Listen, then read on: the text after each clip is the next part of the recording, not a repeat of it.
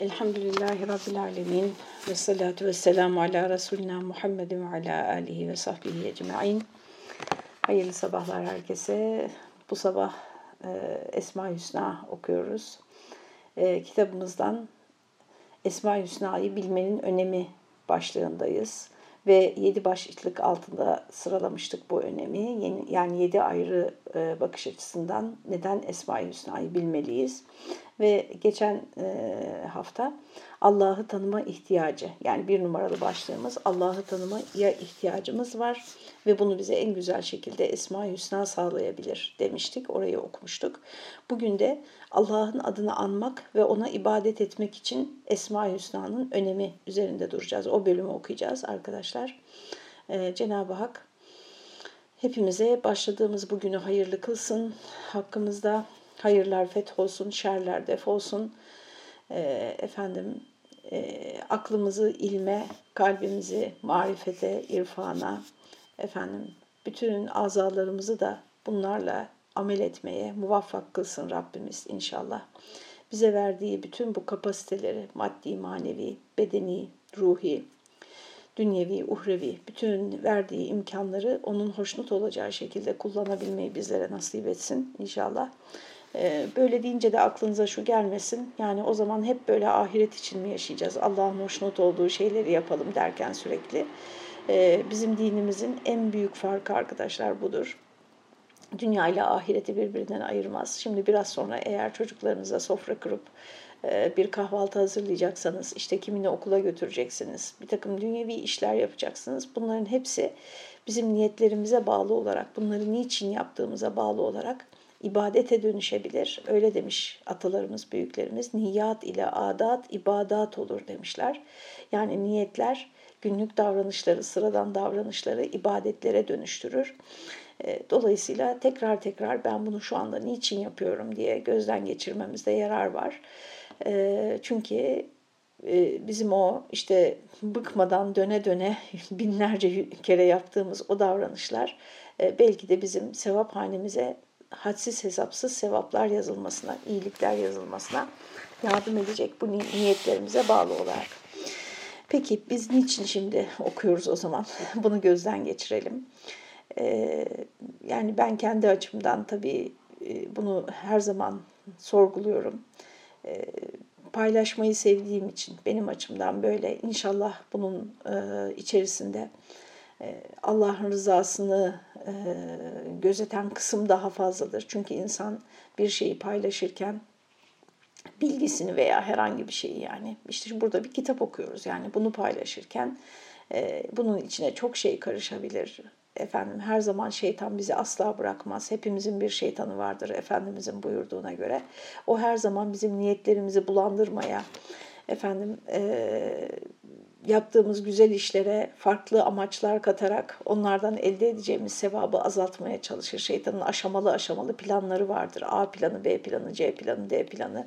Yani bizi küfre sokamazsa büyük günah işletmeye, onu yapamazsa küçük günah işletmeye, onu da yapamayacaksa bari mübahlarla oyalayayım diye e, dünya işlerini, mübah olan işleri artırmaya çalışır.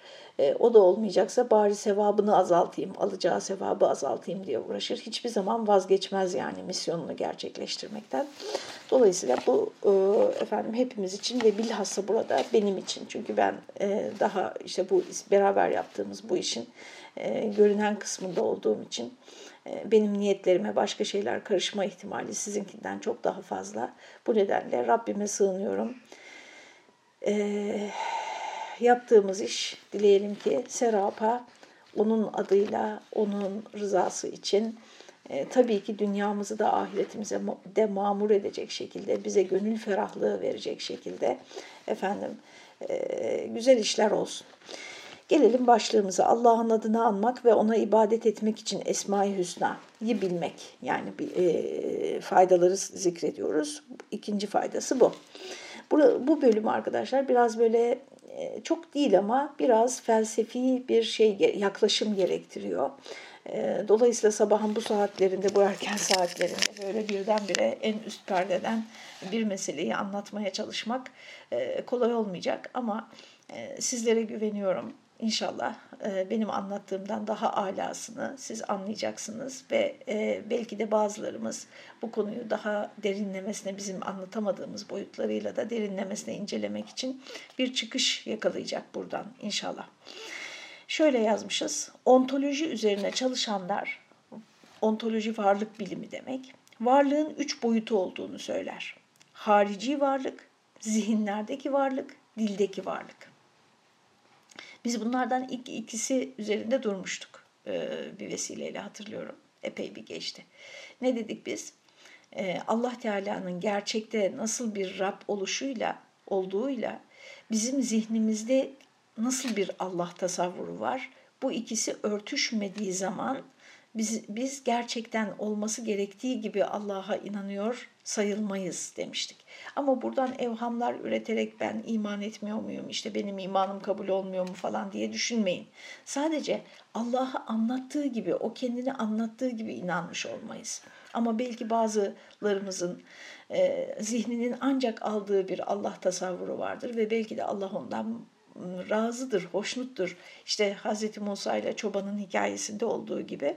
Fakat biz burada vakayı anlatıyoruz. Yani şöyle diyelim işte e, kim olsun tarihi bir şahsiyet hepimizin bildiği işte Fatih Sultan Mehmet. Fatih Sultan Mehmet hepimizin zihninde bir padişah olarak, bir devlet adamı olarak, bir fatih olarak adı üzerinde bir tasavvurumuz var. Yani bir Fatih Sultan Mehmet algımız var zihnimizde. Peki gerçekte Fatih Sultan Mehmet nasıldı? Nasıl biriydi? İşte bu ikisi örtüşmediği zaman yani gerçek Fatih Sultan Mehmet'le bizim zihnimizdeki Fatih Sultan Mehmet örtüşmediği zaman biz onu gerçekten tanıyor sayılmayız. Ama hani muhabbetimiz fazladır, hürmetimiz fazladır, çok dua ederiz, işte hep hayırla yad ederiz, sevgi duyarız. Tamam bunda sorun yok. Burada sorun yok. Fakat yani ben sadece vakayı tanımlıyorum. Peki gel, senin anlattığın Fatih Sultan Mehmet menkıbevi böyle artık e, yüceltilmiş, neredeyse böyle insanüstü veya hatasız biri mi kafamızdaki? Ve bu gerçekten Fatih Sultan Mehmet'le örtüşüyor mu? Şimdi buna bir şey daha eklendi. Bir de dildeki varlık. Yani o zihnimizdeki tasavvuru dilimizle nasıl ifade ediyoruz? Nasıl ifade edeceğiz? Dilde nasıl yer alıyor? Demek ki tekrar okuyayım cümleyi. Ontoloji üzerine çalışanlar varlığın üç boyutu olduğunu söyler. Harici varlık yani gerçekte o varlık nasıl? Zihinlerdeki varlık bizi biz nasıl algılıyoruz ve dildeki varlık ve nasıl ifade ediyoruz? Allah'ın dildeki varlığıyla onun harici gerçekliğinin örtüşmesi yani biz Allah Allah'ı anarken, Rabbimizi anarken onun nasıl bir Allah'a iman ettiğimizi tarif ederken bizim Rabbimiz nasıl yani bunu tarif ederken o dildeki anlattığımız Allah Teala ile harici gerçekliğin yani gerçekte onun zatının nasıl olduğu örtüşmesi ancak Esma-i Hüsna sayesinde mümkün olur. Ancak Allah'ı onun isimleriyle anlar ve ifade edersen bu gerçek olur. Onun dışındakiler bizim hayalimizdir, bizim e, yani uydurmamızdır. E, Kur'an-ı Kerim'de işte kendisine ilahlık e, vasfı atfedilen bir takım varlıklarla ilgili bunlar ancak sizin uydurmalarınızdır diyor Kur'an-ı Kerim. Gerçekte onların bir ilahlık vasfı yok diyor. Ve ilahlık vasfı olarak her seferinde neredeyse yaratmakta, yaratmayı soruyor. Sor bakalım ne yaratmışlar onların ilah dedikleri şeyler diyor. E, bu da ayrıca üzerinde durulacak inşallah Cenab-ı Hakk'ın Rabbimizin yaratmayla ilgili isimlerine geldiğimizde. Çünkü bazıları şöyle de diyor, beni niye yarattı bana sormadan falan diyor. E, sana sormadan seni yaratması zaten onun ilah olduğunu gösterir. Sana soracaksa o zaman sen ilahsın yani fikrin alınmadan Tanrı bile sana bir şey yapamayacaksa. Peki Allah diyenin aklına ne gelmesi gerektiği yani Yüce Allah'tan bahsederken ister onun isimleriyle, onun isimlerini zikretmek suretiyle olsun ibadet esnasında yani ibadet amacıyla. ister tarif etmek, üzerine konuşmak, bir başkasına tebliğ etmek ve öğretmek amacıyla olsun. Allah diyenin aklına ne gelecek? Nasıl bir, nasıl biri? Nasıl bir varlık Allah? ne gelmesi gerektiği ancak onun bize bildirmesiyle bilebiliriz biz bunu. yani şöyle olmalı, böyle olmalı diye uydurduğumuz her şey bizi Allah'ın gerçek varlığından uzaklaştıran e, varsayımlardır arkadaşlar. Yani mesela işte bizden öncekiler bunu çok yapmıştır. Yahudiler ve Hristiyanlar çok yaptılar. E, kendi ilahlarının nasıl olması gerektiği konusunda kendileri karar verip e, kitaplarını ona göre değiştirdiler. Çok kabaca anlatıyorum arkadaşlar. Mesela dediler ki Hristiyanlar biz Allah'ın oğullarıyız, çocuklarıyız. Tanrı baba, Allah baba benim çocukluğumda çok söylenen bir laftı. Allah'a şükür artık duymuyorum eskisi gibi. Ee, Allah baba, efendim babamız ve bizi asla yakmaz. Hiçbir baba evladını yakar mı yani? O da bizi asla yakmayacaktır. Böyle bir şey uydurdular.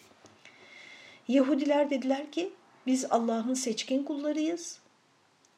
O bizi bütün alemler içerisinden kendisine en yakın olmak üzere seçmiştir. Ee, ve biz asla zaten yanmayacağız ahirette. E, çünkü onun seçkin kullarıyız. Tanrı sadece Yahova sadece İsrailoğullarının tanrısı. Diğerlerini Allah İsrailoğullarına hizmet etmek için yarattı. Çok bunlar tabii kaba tasvirler. Ee, yani Allah Teala'nın nasıl olduğuna, nasıl bir varlık olduğuna, haşa huyuna suyuna nasıl davranacağına kendileri karar verdiler. O, o zaman işte bütün inanç arkadaşlar ve ona bağlı olarak yani şöyle demeyin bazen gençler şöyle düşünebilir. Bu da işte seküler zihinlerin ve o parçalanmış e, zihinlerin e, bakış açısı hayata ister istemez. Şöyle düşünebilirler yani inancım biraz bozuk olsa ne olur ki? Arkadaşlar inancımız, inancımız bir parça bozuk olduğunda bütün hayatımız domino taşları gibidir bu. Bütün hayatımız ona bağlı olarak tepeden tırnağa bambaşka bir şeye dönüşür. Bambaşka bir şeye dönüşür. Yani inanç bizim ahlakımızın, gün davranışlarımızın, tercihlerimizin, duruşlarımızın merkezindedir arkadaşlar.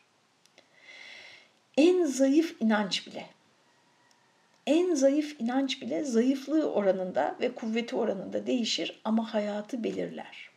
Hayata etki eder. Biz onu niye göremiyoruz? Dışarıdan bakamadığımız için. Ve kendimizi çoğumuz yani bu inancı sonradan kazanmadık. En baştan bize böyle öğretildi. Ama hidayet dediğimiz vakanın gerçekleştiği kişilerin biyografilerini okudukça, kendilerini dinledikçe yani sonradan İslam'a tabi olanların hikayelerini dinledikçe inancın insanı nasıl dönüştürdüğünü oradan daha net görebiliyoruz. E, samimiyet oranında, bağlılığı oranında. Efendim biz bunun içinde yaşadığımız için bunu pek göremiyoruz. Yani inanç bizi nasıl şekillendiriyor? İnancımız böyle olmasaydı ya da şöyle olsaydı ya da daha zayıf olsaydı ya da daha karmaşık, daha efendim bulanık olsaydı nasıl olurduk? Onu e, göremiyoruz içinde yaşadığımız için baştan beri. Fakat bilelim ki yani e, yani nasıl diyeyim iş hayatınızdan nasıl bir komşu olacaksınız, nasıl bir insan olacaksınız, çocuklarınızı nasıl yetiştireceksiniz, evlilikleriniz nasıl olacak bunların hepsine etki eden bir faktördür. Ee, inanç, Allah inancı. Zayıfsa daha zayıf etki eder, kuvvetliyse daha kuvvetli etki eder. İsim, şimdi biz isme dönelim. Allah'ı ancak isimleriyle bilebiliriz ve bizim zihnimizdeki Tanrı tasavvur, Allah inancıyla, şimdi Tanrı deyince de çok gıcık oluyor bazıları. O bu bizim ülkemize mahsus bir şey arkadaşlar, bir rahatsızlık. Neden? O çok uzun yıllar boyunca Allah dememek için Tanrı dedikleri için bazıları hala bile e, efendim yani sanki Tanrı kelimesi Allah isminin şeyiymiş gibi e, zıttına ve hani inançsızların dile getirdiği bir şeymiş gibi. Halbuki Tanrı kelimesi Yunus'un şiirlerinde bile geçen çok eski Türkçe ilahın Türkçesidir. İlah kavramının Türkçesidir. E, efendim ilah kavramı da ilah kelimesi de Allah'ın isimlerinden birisidir. Tapılan demektir. Kendisine tapılan demektir. Elbette Allah isminin yerini asla tutmaz. Nasıl ki Esma-i Hüsna'dan hiçbiri Allah isminin yerini tutmazsa tam anlamıyla efendim o özel onun bütün isimlerini kuşatan ismi has dediğimiz özel ismidir.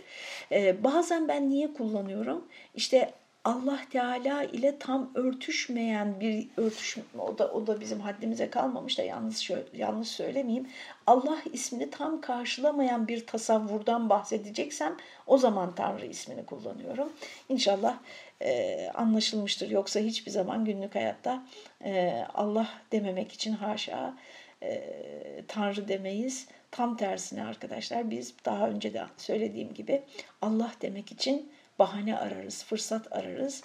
Efendim bahane de gerekmez. O bizim içimizi e, olması gerekeni söylüyorum yani.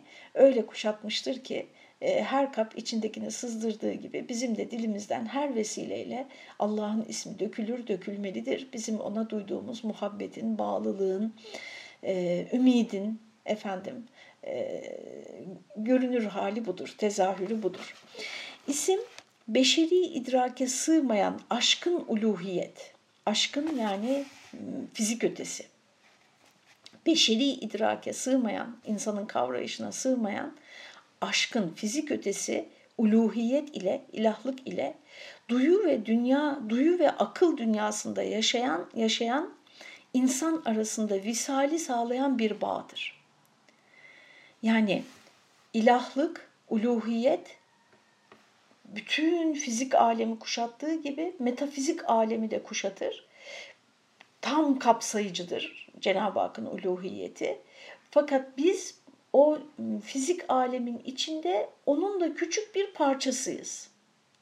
Dolayısıyla bizim zihnimiz, idrakimiz hem içinde bulunduğumuz fizik alemi aşıp metafizik alemi de kuşatarak o alemin de ötesindeki Tanrı'yı e, tam manasıyla idrak edebilme kabiliyetinde değildir. Bu ölçüde değildir. Ama anma ihtiyacındayız. Ondan bahsetmeye ihtiyacındayız. Niye ihti o ihtiyacındayız arkadaşlar? Yeri geldikçe bunu hep söylüyorum. Çünkü yaşadıklarımıza, hayata anlam verebilmek için onun o yaşadıklarımızla yüce Allah arasındaki bağı kurabilmek durumundayız. Yani Allah'tan geldik, ona döneceğiz. Bu arada şunlar oluyor. Bunlar niçin oluyor? Niçin? Bakın nasıl oluyor sorusunun cevabını bilim verir. Niçin oluyor sorusunun cevabını din verir. Felsefe de vermeye çalışır. Bunlar niçin oluyor? Bunlar niye başımıza geliyor? yaşadıklarımız. Ama bunu sadece hani e, basitçe kendi özel hayatınızdaki yaşadıklarınız diye düşünmeyin. Yani niçin yaz var, kış var, niye ben doğuyorum, ölüyorum? Yani hayatın bütününe verilecek anlam. Niye geldim bu dünyaya? Hayatın bütününe verilecek anlam için biz e, her işin içine içinde Allah Teala'nın payını görmek ve o payı demeyelim yani yaratıcılığını, kudretini görmek ve onunla o olay, o hadise arasındaki bağı kurmak zorundayız. Yoksa tesbih dağılır. İma tesbihin imamesi kopar, her şey dağılır. Hayat parça parça olur. Birbirine bağlayamadığımız için hayatımız dağınık hale gelir. Ve işlerimiz e, Leyl suresinde anlatıldığı gibi paramparça olur. Birbirini tamamlamayan, anlamdan yoksun, bütünlüksüz hale gelir hayatımız. Bu da çok büyük acı verir. Dolayısıyla insan Hani nereden geldim, nereye gidiyorum, niçin buradayım, bu, bu burada bulunuşum, gideceğim yer açısından nasıl bir anlam taşıyor, bunu en doğru nasıl e, yönetebilirim bu yürüyüşü, bu gidişi, bana düşen kısmını yani. Bütün bunları bilebilmek için sürekli Allah'ı anmak durumundadır. Tekrar okuyalım şimdi bu açıdan cümleyi. İsim beşeri idrake sığmayan aşkın uluhiyet ile duyu ve akıl dünyasında yaşayan insan arasında visali sağlayan, bağı sağlayan bir bağ durumundadır. Çünkü insan Allah'ı olduğu gibi anamaz. Çünkü Allah'ı olduğu gibi kavrayamaz ki ansın. Allah'ı olduğu gibi ifade edecek bir kelimesi yoktur ki kullansın. Kendinin ürettiği yani. Ee, onunla okuyamaz, Bakın mesela biz bir şey okumaya başlıyoruz. Bismillahirrahmanirrahim diyoruz. Rahman ve Rahim onun sıfatıdır. Bismillah diyoruz. Yani Allah'ın ismiyle, Allah'ın adıyla, Allah ile değil. Bazen böyle yazanlar oluyor görüyorum. İşte e, besmeleyi söyle bir de böyle etkili konuşmak için bazen insan bu e, şey kürsü şehveti denen bir şey var arkadaşlar. İnsan böyle bir kürsüye çıktığında, eline kalemi aldığında böyle kitlelere hitap edecekse etkili konuşmak ve etkili yazmak istiyor.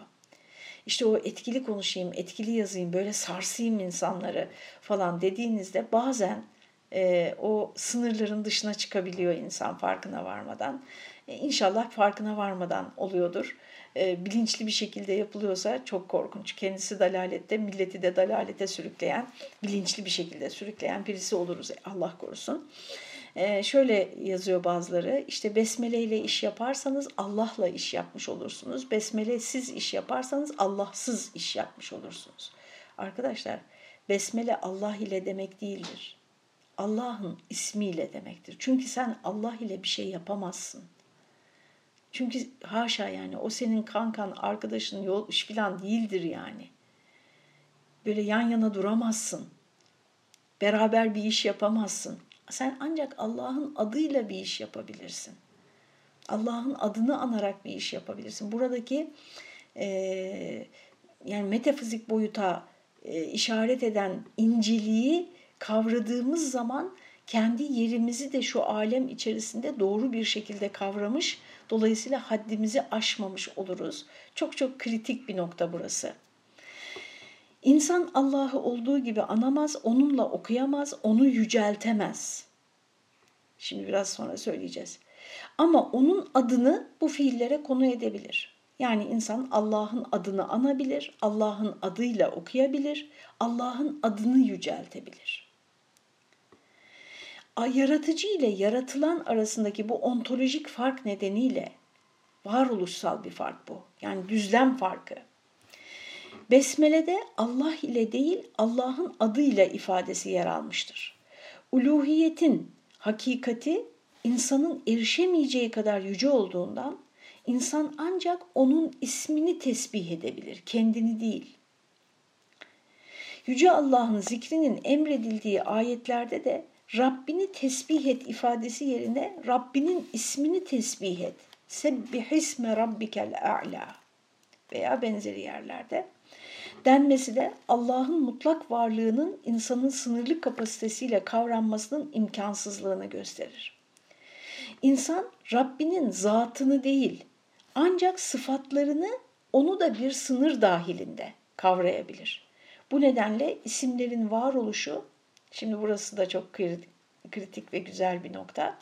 İsimlerin varoluşu hem hakkın nuruna perde olmak hem de bizimle zat-ı ilahi arasında bir köprü vazifesi görmek için elzemdir. Hakkın nuruna perde olur isimleri. Çünkü biz onun e, gerçek mahiyetini değil ancak isimlerini kavrayabiliriz ve o isimler üzerinden bir tanrı tasavvuruna, bir Allah tasavvuruna ulaşabiliriz ve inancımızı onun üzerine inşa ederiz. Dolayısıyla onun zatıyla bizim aramızda bir perde görevi görür e, isimler peki niye perde görevi görüyor olmasa ne olur? Onun olmayınca ne olacağını e, Hz. Musa'nın talebi üzerine neler yaşandığını biliyoruz Kur'an-ı Kerim'den. Ne dedi? Ya Rabbi bana kendini göster. O da dedi ki e, sen beni görmeye dayanamazsın. İşte dayanama burası işin sırrı burası arkadaşlar. Neden göstermiyor? Böyle gizemli kalmak istediğinden mi? Hayır bizim şu andaki varlığımız zın sınırları ve gücü onu görmeye dayanamayacağı için.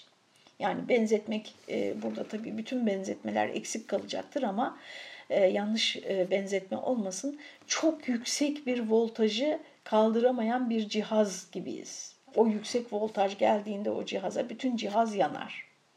Bunun gibiyiz biz. ancak şu dağa bak, dağ dayanırsa sen de dayanabilirsin dedi. Yani bu dünyadan bir varlık olarak dağ. Ee, dağ da bizim e, inancımızda, Peygamber Efendimizin hayatında, onun sözlerinde dağ kavramı arkadaşlar önemli bir yer tutar. Efendim e, ve dağa tecelli etti. Tecelli etmek yani tabirimi hoş görün anlaşılsın diye söylüyorum. Bir nevi gölgesini göstermek gibi ve daha paramparça oldu. Hazreti Musa bayıldı, düştü bayıldı. Ee, biliyorsunuz sen beni asla göremeyeceksin. Allah Teala görülecek mi görülmeyecek mi meselesi e, kelam alimleri arasında, itikadi mezhepler arasında ciddi görüş farklılıklarına ve tartışmalara neden olmuştur. Ee, ehli sünnetin görüşüne göre o onun ehli sünnet alimleri arasında da tartışmalıdır. Görülecekse nasıl görülecek vesaire. E, çok haddimizi aşmayalım ben kendi adıma söylüyorum. E, kısaca arkadaşlar Allah Teala'yı ahirette bazılarımız hepimiz değil görebilecektir. Kur'an-ı Kerim'den anladığımıza göre vucuhun yevme idin nadırah ila rabbiha nadırah buyuruyor Rabbimiz. O gün bir takım yüzler pırıl pırıl olacaktır. Rablerine bakmaktadırlar. Rablerine baktıkları için pırıl pırıl olacaklardır diyor. Parlak olacaktır diyor bazı yüzler. E, demek ki Cenab-ı Hakk'a bakabilecek ve onu görebilecek bazı yüzler, bazı insanlar. E, ben bunun nasıl olacağını orada bambaşka bir e, kapasiteyle diril, dirileceğimiz için olacağını düşünüyorum. Peki o kapasite neye göre belirlenecek? İşin pratik kısmına doğru çekiyorum sizi. Yani kıyamet gününde bizim e, cennetteki bütün nimetlere e, ulaşabilmemiz, oradaki bütün derecelere ulaşabilmemiz, hatta en yüksek derece olarak Allah Teala'nın Allah Teala'yı görebilmemiz neyle mümkün olacak arkadaşlar? Bu kapasiteyi bu dünyadan kilitleyip kilitleme işimizle aç, bu kapasitemizi her geçen gün açanlardan mıyız? Her geçen gün siyah bir noktanın kalbe düşmesi hadisini hatırlayın. Her geçen gün o, kap, o maneviyat kapasitesini daraltan, kirleten, kullanılmaz hale getirenlerden miyiz? Ona göre belli olacak bu. Evet, ee, insan Rabbinin zatını değil, sıfatlarını onu da bir sınır dahilinde kavrayabilir. Bu nedenle isimler hem hakkın nuruna perde olur, perdeler bizi korur çünkü. Çünkü dayanamazdık o nuru doğrudan temaşa etmeye. Hem de bir köprü olur. Yani hem perdeliyor hem de bizi ona bağlayan bir köprü e, vazifesi görüyor. İşte neden bağlama ihtiyacındayız? E, Besmele'nin B'sinde bunu Elmalı Hamdi yazır. Çok uzun uzun ve nefis bir şekilde anlatır. Bütün bir Kur'an, vahiy, bütün bir din aslında kulu Allah'a bağlamak için bu bağlanmanın nasıl olacağını ona hatırlatmak içindir. Tasavvufta hakkın zikredilmesi ve ona dua edilmesi de hep Allah'ın isimleri vasıtasıyla olur. Çeşitli tarikatlerde ezberden okunan ve zikirlere dahil edilen Allah'ın isimleri nefsin yolculuğunda onunla safhadan safhaya geçeceği vasıtalardır. Nefs, e, kişinin içinde bulunduğu makamı, tasavvuftaki tırnak içindeki makamı, efendim ona rehberlik eden mürşidi kamil bilir, bunu işte onun rüyaları yoluyla bir takım anlattığı kendiyle ilgili anlattıkları yoluyla ya yoksa yani böyle bir gücü var da o güçle biliyor falan diye düşünmeyin. Efendim e, bilir bunun da bir yolu var yani o bilmenin de bir yolu var. E, onunla bilir ve o kişinin bulunduğu makama uygun onu orada kuvvetlendirecek ve sonra bir üst makama çıkmaya hazırlayacak şekilde e, safhadan safhaya geçirecek vasıtalardır isimler. İsimlerin yani isimler dediğimiz burada artık Cenab-ı Hakk'ın isimleri yani Esma-i Hüsna oluyor. İsimlerin kelimeler ve seslerle ifade edilmesi ve bu seslerin kulaklarda yankılanması söz konusu iletişimi geliştiren ve güçlendiren amillerdir. Yani Cenab-ı Hakk'ın Cenab-ı Hakk'ın doğru şekilde bize cümleler, bilgiler halinde tanıtsaydı Allah Teala fakat isimlerini söylemeseydi biz ona bir isim üretemeyeceğimiz için bunu yapamayız asla. Çünkü isimler tevkifidir. Bunu söylüyoruz her zaman. Allah'ın isimleri tevkifidir, içtihadi değildir.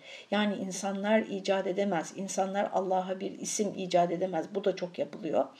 Efendim e, ancak Allah kendi isimlerini insanlara öğrettiği kadar insanlar onu bilebilir. İşte bu isimlerin bilgisi arkadaşlar e, ve bunun sesli bir şekilde dile getirilmesi ve kulakların bu isimleri duyması. Çünkü biz hem konuşmaya hem işitmeye duyu organlarımızın tamamıyla e, ibadet etmeye muhtacız arkadaşlar. O duyu, duyu organlarımızı Allah'a kulluğun çeşitli tezahürleriyle doldurma ihtiyacındayız. Bakın işte zihniniz hikmet arayışındadır. Gözleriniz Cemalullah'a bakma ihtiyacındadır. Cemalullah'ın tecellilerine. Efendim dilimiz onu zikretme ihtiyacındadır. Burnumuz güzel kokular duyma ihtiyacındadır. Ee, dilimiz güzel sözler söyleme ihtiyacındadır ve kulağımız da o güzellikleri duyma ihtiyacındadır. Dolayısıyla mesela bir çalışma yapılmış çok etkileyici arkadaşlar. Bu hangi ülkede bilmiyorum şu anda. Fransa olabilir e, göçmenlerin ve nispeten işte daha dar gelirli insanların kaldığı toplu konutlar var. O toplu konutlar biraz da bir bakımsız, köhne, biraz böyle iç içe falan yapılmış. E, yani insanın pek yaşamak istemeyeceği yerler. E, bu, bu toplu konutların en dışa bakan dairelerinde oturan çocukların çünkü o en dış taraftaki daireler nispeten daha güzel bir yere bakıyorlar. Ya park var ya büyük bir şehir manzarası var önlerinde. Efendim dış en dışta dairelerde oturan ve dışarıya bakan çocukların birbirlerine içe bakan, diğer binalara bakan işte bir manzarası yok, doğru dürüst güneş ışığı almıyor vesaire çocuklardan daha az şiddet eğilimli oldukları tespit edilmiş. Yani insan güzele bakma, güzelliğe bakma, buradaki güzele bakmayı böyle güzel bir insana bakma diye düşünüyorlar. Çok sığ ve ben kasıtlı bir düşünce olduğunu düşünüyorum. Ee, güzellik, yani insan güzellikleri temaşa etmeye, güzel şeylere bakmaya, e, bakmaya muhtaçtır ve gözünden giren o güzellikler kalbini, iç dünyasını, fikirlerini, düşüncelerini, inançlarını, konuşmalarını bunların hepsini e, zaman içerisinde güzelleştirir. Bunun için e, çevrenin güzelleştirilmesi hep böyle şeyler konuşunca da kendi elimizde olmayanlara yöneliriz. İşte şehirlerimiz çok kötü işte bilmem ne falan. Biz kendi elimizde olan çevreyi güzelleştirebiliriz kendi imkanlarımızla. Yani evimizin içini işte karşı e, önüne bir, bir saksıya çiçek dikebilirsiniz. Bahçenize küçük bir ağaç dikebilirsiniz vesaire. Buna ihtiyacımız var arkadaşlar. Niye? Efendim çünkü isimlerin kelimeler ve seslerle ifade edilmesi ve bu seslerin kulaklarda yankılanması söz konusu iletişimi yani kul ile Allah arasındaki iletişimi geliştiren ve güçlendiren amillerdir. Kur'an-ı Kerim'de dua ve zikrin ısrarla tavsiye edilmesinin bir nedeni de bu olmalıdır. O bağı hep canlı tutmak ve anlamı işte yaşadığımız hayatın anlamını hep diri tutmak. Peygamberimiz Hz. Muhammed sallallahu aleyhi ve sellemin çeşitli durumlarda okunmasını tavsiye ettiği dua ve zikir formüllerinin Allah'ın isimleriyle dolu olması da bu faydaları göstermektedir demişiz. Böylece bugün de e, neden Esma-i Hüsna'yı bilmeliyiz, bunu bilmenin ne önemi var başlığı altındaki ikinci alt başlığımızı sizlerle okumuş olduk. İnşallah tamamlamayı ve sonrasında da e, Lafzatullah'tan başlayarak Allah'ın isimlerine bir bir e, bakmayı, okumayı, o isimler penceresinden alemin her seferinde farklı bir veçesini e, izlemeyi Cenab-ı Hak nasip eder. Allah'a emanet olunuz, hayırlı günler.